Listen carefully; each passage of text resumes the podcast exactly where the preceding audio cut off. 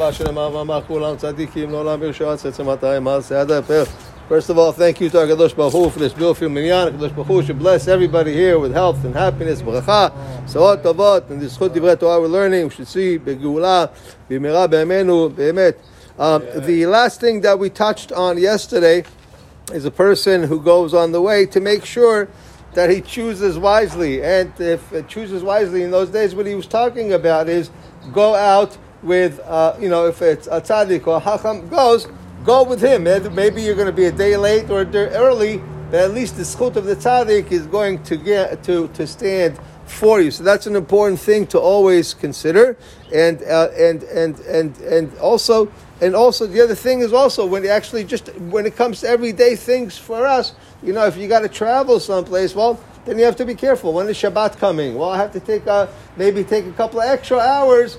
You know, so how's shalom? You don't get a flat tire. You don't miss. So a person's got to look ahead also in that in that manner, so he doesn't come into uh, he doesn't come to some kind of a failure. We continue here in the Midrash Tanhuman. He says, and this is a beautiful pasuk. It says, "Ve'azra." Then he saw, "Vaisapara." He said it. Echina. He he he he he, he uh, prepared it. Vegam hakara, and he he uh, delved into it. He he uh, to research it.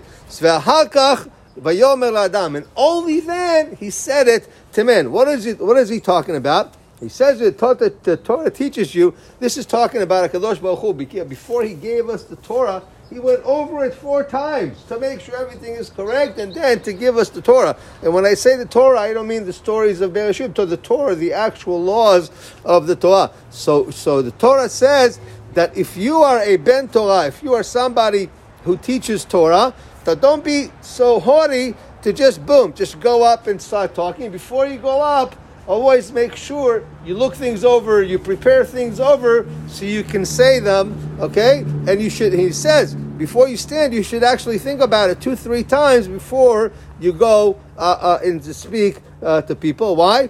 That Shalom, you don't say a mistake and you can be corrected or you can come to some kind of embarrassment, whatever it is. So always prepare ahead of time so you don't have any mistakes. תזכו מצוות רבי חנן מקש אומר רצה הקדוש ברוך הוא ישראל.